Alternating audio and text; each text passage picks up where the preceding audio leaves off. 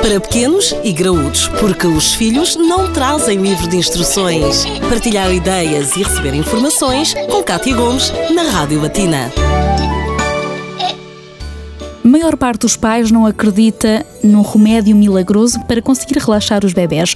O que é certo é que existem técnicas e estratégias que podem ser aplicadas e que poderão dar-lhe dias ou noites bem mais relaxantes. Hoje connosco está a doutora Margarida Sabino, que é terapeuta ocupacional. Doutora Margarida, mais uma vez, muito bem-vinda. De que forma é que nós podemos tentar relaxar um bebê? Porque pode nem sempre resultar. O que é certo é que existem técnicas para isso. Sim, pode nem sempre resultar, é verdade. Mas nós podemos, ao máximo, criar um ambiente que seja relaxante e não estimulante. Claro que dependendo da idade do bebê, este vai beneficiar mais de atividades relaxantes ou não. À medida que o bebê vai crescendo, vai se tornando mais ativo uh, e vai exigindo uh, mais atividades estimulantes. Ainda assim, uh, por exemplo, em alturas específicas do dia, os pais podem utilizar estratégias que facilitem o relaxamento, por exemplo, antes da rotina do sono. Mas para percebermos que atividades podemos fazer, precisamos perceber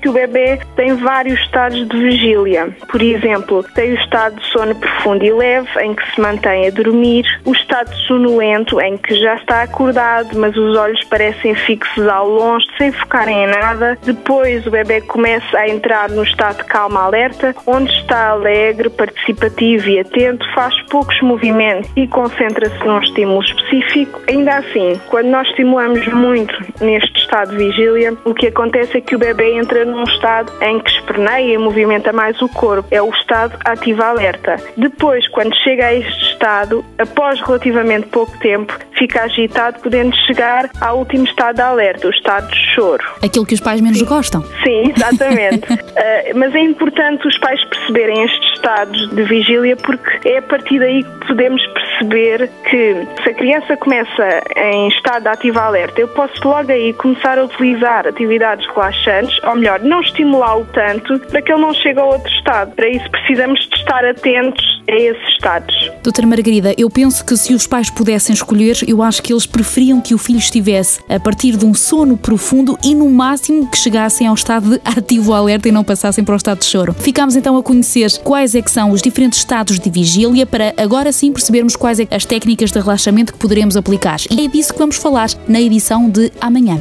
Para pequenos e graúdos, a vida de filhos e pais, de segunda a sexta-feira, na Rádio Batina.